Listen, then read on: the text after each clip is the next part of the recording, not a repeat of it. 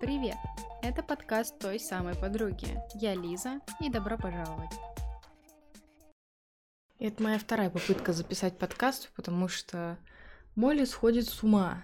Молли сходит с ума, и Молли меня немного раздражает. Ладно, если что, то монтировать я опять буду долго. Привет всем! Я что-то за неделю по вам соскучилась, и хотя я пропустила всего одну запись подкаста, ну как бы ладно. А, в общем, для тех, кто не знает, дело было в том, что я приболела. Наверняка по моему голосу это еще слышно. Я периодически чихаю, мне периодически закладывает нос. Но, в общем и целом, я выздоровела, вроде все нормально, чувствую себя, во всяком случае, хорошо. Так что это значит, что я не болею, я считаю. И сегодня мне хочется поговорить про взрослую детскую родительскую позицию за всю эту неделю, пока я болела, я попутно проходила один курс, и, блин, очень много всякой всячины и всякой информации, поэтому мне хочется выдать вам вот вообще вот ну максимум того, что я там изучила, но буду делать это постепенно, потому что если я сейчас начну там всю эту неделю курса пересказывать, то это будет передос информации конкретно такой.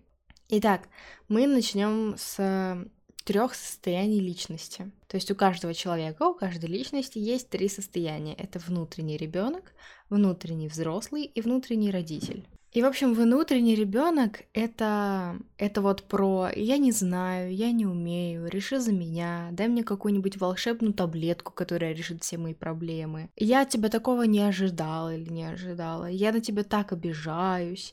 Это вообще не мое решение, там, например, было туда идти.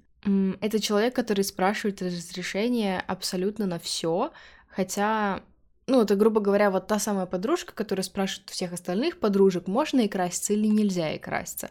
Ну, типа, в чем прикол? Также это про такие слова, как это несправедливо, ну пожалей меня, ну дай мне денег. Ну, то есть вот такая вот такая вот всякая тема. В целом, позиция ребенка, ну, типа, казалось бы, да, Типа, что такого-то? Ну, ребенок и ребенок. Ну, как бы, с одной стороны, да, дети, они как бы и проявляться могут, и более открыты к миру, и, ну, такие. Ну, типа, вроде бы все нормально. Только проблема в том, что когда ты находишься в состоянии ребенка, ты не можешь получать тот доход, который ты хочешь. То есть это какой-то, ну, условно, ну, пускай будет пример миллионный доход, да. Это значит, что... Ну, типа, о каком сексе вообще идет речь, если ты находишься в состоянии ребенка, в, в позиции ребенка? Ну, типа, понимаете, да? Ни браки, ни отношения здоровые, ничего такого.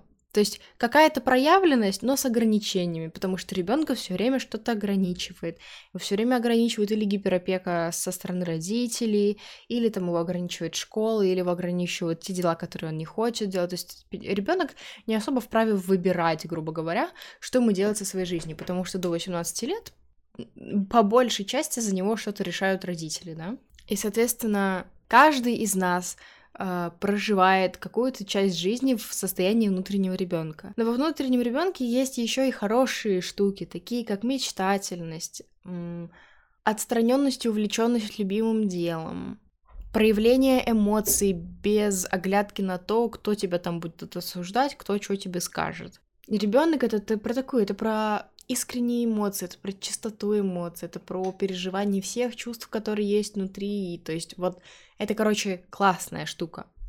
Но когда мы живем в состоянии ребенка, мы используем как хорошее, так и плохое. Также есть перекос в другую сторону. Это внутренний родитель. Внутренний родитель это когда ты становишься буквально родителем для окружающих людей. То есть вы начинаете всех учить, вы начинаете всех советовать, опасаться всего подряд, пытаться обезопасить своих друзей, то есть говорить, это небезопасно, тебе лучше туда не ходить, у тебя лучше вот этого не делать, ой, да куда ты пошел, ой, да вот этого не делай. Ну, то есть, короче, коучить, грубо говоря, всех подряд. И главная эта проблема позиции внутреннего родителя в том, что все начинают вас как-то хейтить, троллить, как-то, короче, не особо любить, не понимать, потому что вы даете советы, которых никто никогда не просит. И примерно на этом курсе был мамы. То есть вот Представьте, да, что вот ваша мама, которая все время ну, там спрашивает, типа, ты шапку надел, ты куртку надел, ты покушал, ты пописал, ты руки помыл,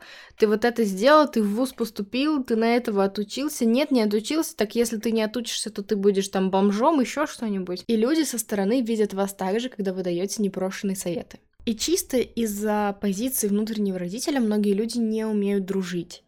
То есть дружба — это когда вы на равных, дружба — это когда есть поддержка, дружба — это когда э, подруга тебе жалуется на то, что ее бывший козел, а ты вместо того, чтобы говорить ей, ой, да ты вообще, ты сделай вот это, ты сделай вот это, ты сходи туда-то, ты там, возьми у меня разбор, давай я тебе сделаю расклад на картах, давай то, давай все, давай пятое, десятое. Вместо этого ты просто говоришь ей, я тебя вижу, я тебя слышу, понимаю твои чувства, мне очень жаль, что ты себя так чувствуешь. Ну, как бы вот так. Ну, или там поблагодарить за то, что она поделилась своими эмоциями, да.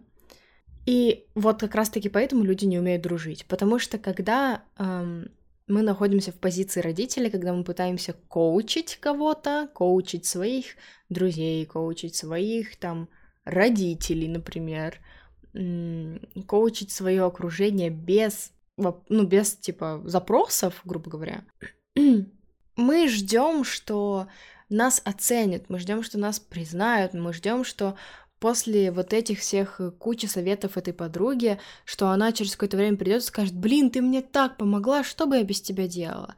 Но нет, вместо этого она слушает все ваши советы, делает абсолютно противоположное. Через какое-то время она обращается к психологу, который ей говорил все то же самое, то, что говорили вы. И она такая, блин, знаешь, психолог мне сказала вот это и вот это, и это открыло глаза, типа, в моей жизни. И мы начинаем злиться на эту подругу, потому что, блядь, ну мы же тебе говорили то же самое, ты что, совсем тупая? Так дело в том, что она от вас была не готова это услышать, потому что вы друзья, вы на равных.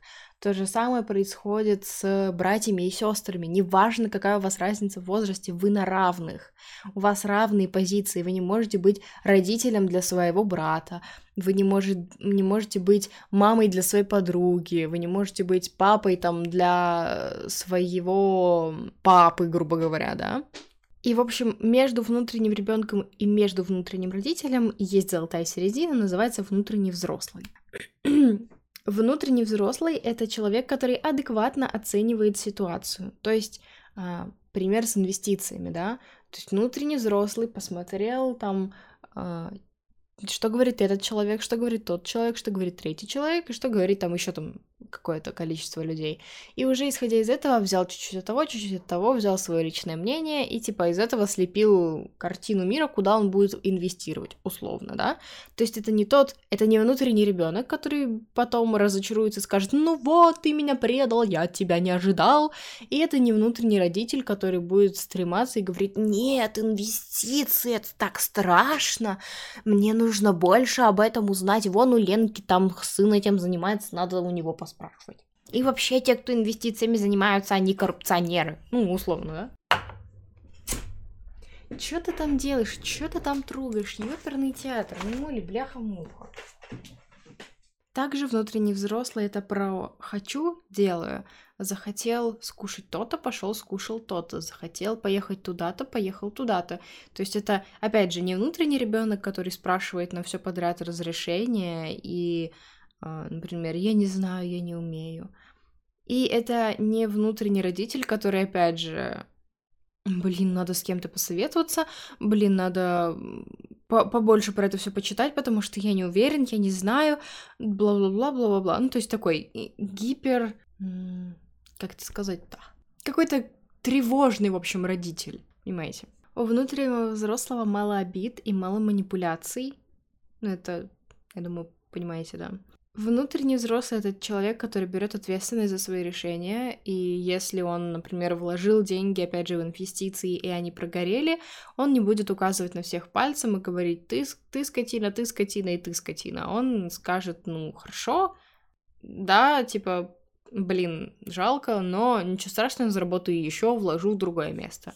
То есть Петя, Коля, Саша и Паш не виноваты, что, типа, они мне сказали в это вкладываться. Все равно здесь было как бы и мое мнение. Также внутренний взрослый — это тот, кто принимает решения самостоятельно.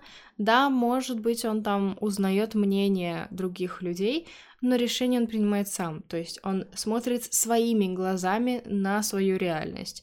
То есть он смотрит своими глазами на покупку машины, не мамой, которая пытается там навязать, что эта машина это слишком дорого, тебе такое не надо. Не ребенком, за которого решают там друзья и опять же родители, а своими глазами. То есть я хочу эту машину, я могу себе ее позволить. Да, ну все, значит я ее уберу ну, условно. И внутренний взрослый — это про человека, который не строит ожидания абсолютно никакие. Наверное, это одна из самых сложных частей внутреннего взрослого, потому что мы люди, привыкшие э, ожидать все время чего-то. То есть, когда мы пытаем, ну, когда мы там близко к тому, чтобы купить машину, мы ожидаем, как мы там будем кайфовать ездить на этой машине, а потом на деле, например, может случиться не так, и все наши ожидания рушатся.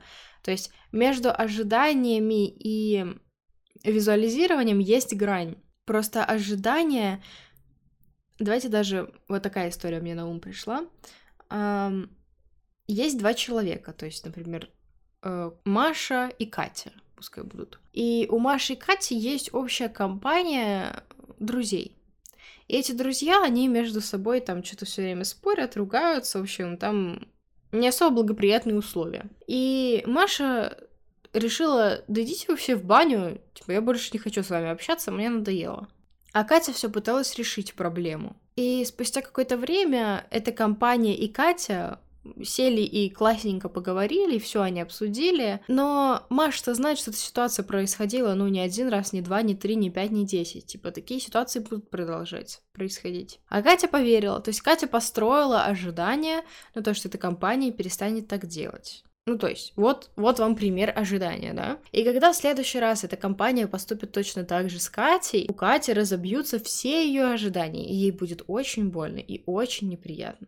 Это такой самый близкий мне пример за последнее время. И, в общем-то, как все-таки жить в позиции взрослого? То есть мы уже разобрались, да, что такое жить в позиции взрослого, как это выглядит. Но как к этому прийти, соответственно, сейчас узнаем. Самое, наверное, важное и одно из самых сложных — это отслеживать все вот эти вот перекосы между внутренним родителем и внутренним ребенком. Я слышала о позиции внутреннего ребенка еще когда только-только-только начала изучать самопомощь и вот это вот все. И, соответственно, уже года два, даже больше, я занимаюсь тем, что я отслеживаю каждый раз, когда я впадаю в то или иное состояние. Иногда я впадаю в состояние ребенка абсолютно осознанно. То есть когда мне хочется, чтобы меня пожалели, например. Я в натуре, я, я себя жалею, я говорю себе, какая я бедная и несчастная. То есть, короче, сам процесс пожалеть себя, в нем нет ничего плохого, когда это происходит эпизодами.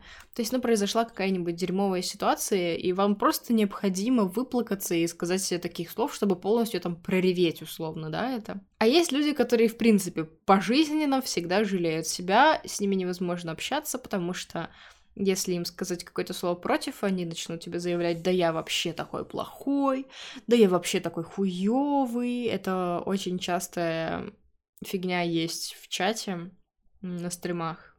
Когда ты говоришь, ты можешь, типа, пожалуйста, не писать вот это и не говорить так, ой, да я просто мудак, ой, да я просто вот такой, такой, такой, ну, да, хорошо, да, все, ты мудак, да, ты вот такой, такой, такой, все, пока, типа, ну, иди.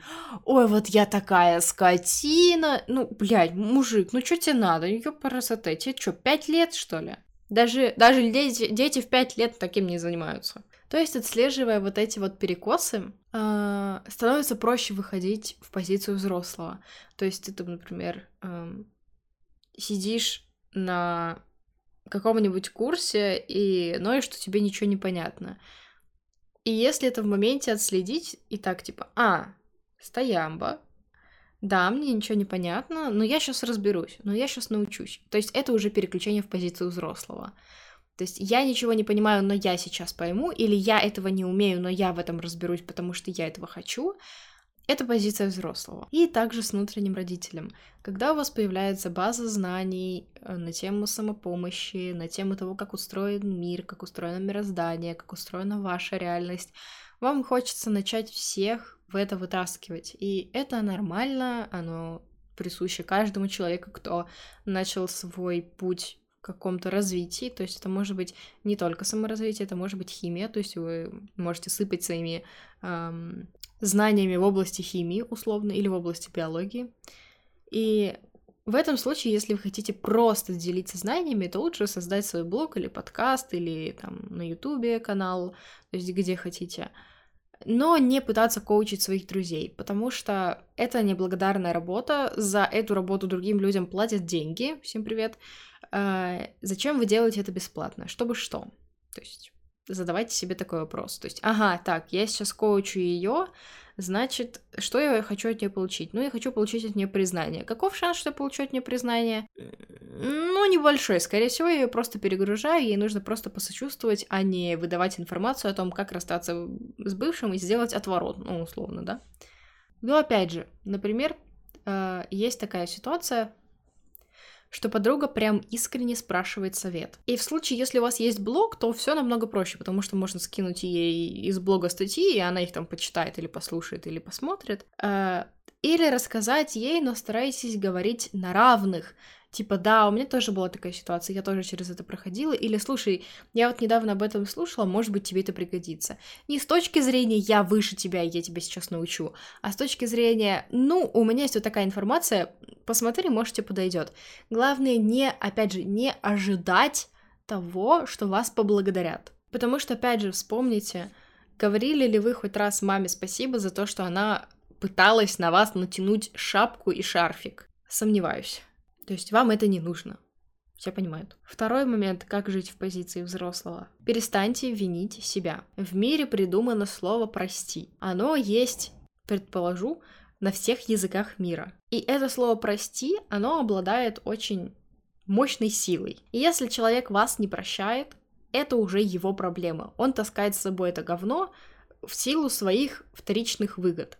То есть ему по какой-то причине выгодно на вас обижаться. Все, что вы можете сделать, это сказать прости. Извиниться, искренне извиниться. Дальше это дело другого человека. Вы, когда вы обижаетесь на себя, вы обижаетесь на себя, опять же, имея вторичную выгоду. То есть вторичная выгода — это ну, грубо говоря, я обижаюсь на Машу, чтобы с ней больше не общаться, потому что, типа, она меня столько раз предавала, и я лучше буду на нее обижаться, чем буду там с ней как-то контактировать и снова пускать ее в свою жизнь. Или у меня долгое время была обида на родителей моей мамы. И проблема была в том, что я смотрела на ее родителей ее глазами и глазами тех людей, которые обсуждали ее родителей. Родителей у нее уже нет достаточно давно. И то есть это умершие люди, о которых я ничего не знала, с которыми я никогда не контактировала. И я о них знала только в силу того, что о них говорили. И, соответственно, мое мнение было вообще не моим мнением. Это было мнением там моей мамы, моего папы, моей бабушки, моих дедушки, то есть всех этих вот обсуждений, да. Или эм, тема с тем, что я долго винила себя за расставание с моим бывшим молодым человеком. Я винила себя, потому что у меня была вторичная выгода, которая называлась «хотя бы я не буду эгоисткой». Если я буду обвинять себя в том, что я вот такая плохая и там сломала человеку жизнь, хотя никому жизнь не ломала, просто мы расстались, я винила себя, чтобы ну, я не знаю, почему-то в моей голове это, короче, выглядело так, что если я буду винить себя, то ему от этого как-то будет легче. Это нифига не так. Типа, человеку от этого не легче. И я тогда думала, что я не буду тогда эгоисткой, если я буду винить себя.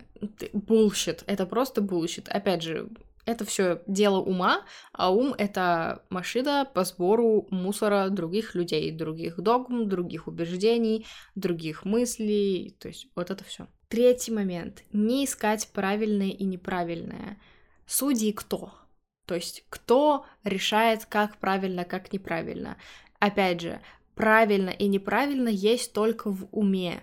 И я говорила о том, что такое ум не один раз, ну как бы, да. И жить в позиции взрослого — это брать ответственность на себя за свои решения, за, условно, домашних животных, за построение семьи, То есть это именно брать ответственность осознанно. И четвертый момент — это слушать свою интуицию. Нет ничего более точного для вас, чем ваша интуиция. Вы всегда знаете, когда вам куда-то надо идти, когда вам куда-то не надо идти.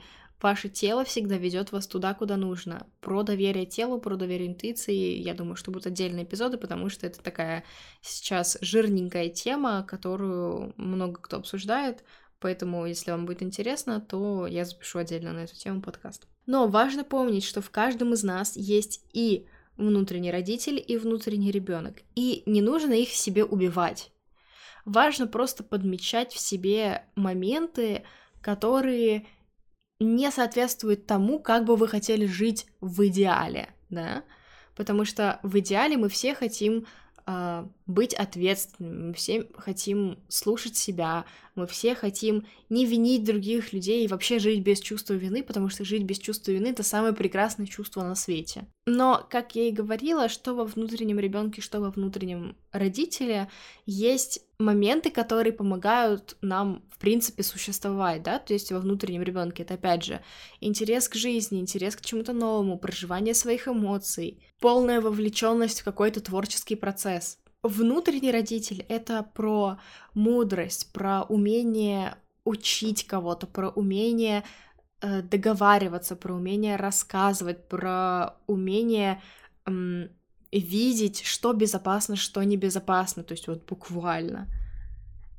И от каждого нужно брать по чуть-чуть, и в результате получится внутренний взрослый. То есть это жизнь без вот таких вот явных перекосов. И на этом, пожалуй, у меня на сегодня все. Если у вас остались какие-нибудь вопросы, пожалуйста, задавайте мне их. И на этом у меня сегодня, пожалуй, все. Я по вам еще раз говорю, соскучилась очень сильно. Поэтому, возможно, на этой неделе будет два, а может быть даже три подкаста, три новых эпизода. Ну, пока не уверена, но да. Вот, так что, так что да. Спасибо за прослушивание. Кстати, если ты хочешь поработать со мной, то у меня есть личные консультации как коуча, таролога, практика тета-хиллинг и еще я разбираю дизайн человека. Подробную инфу ты найдешь в топ-линке в описании. Пока!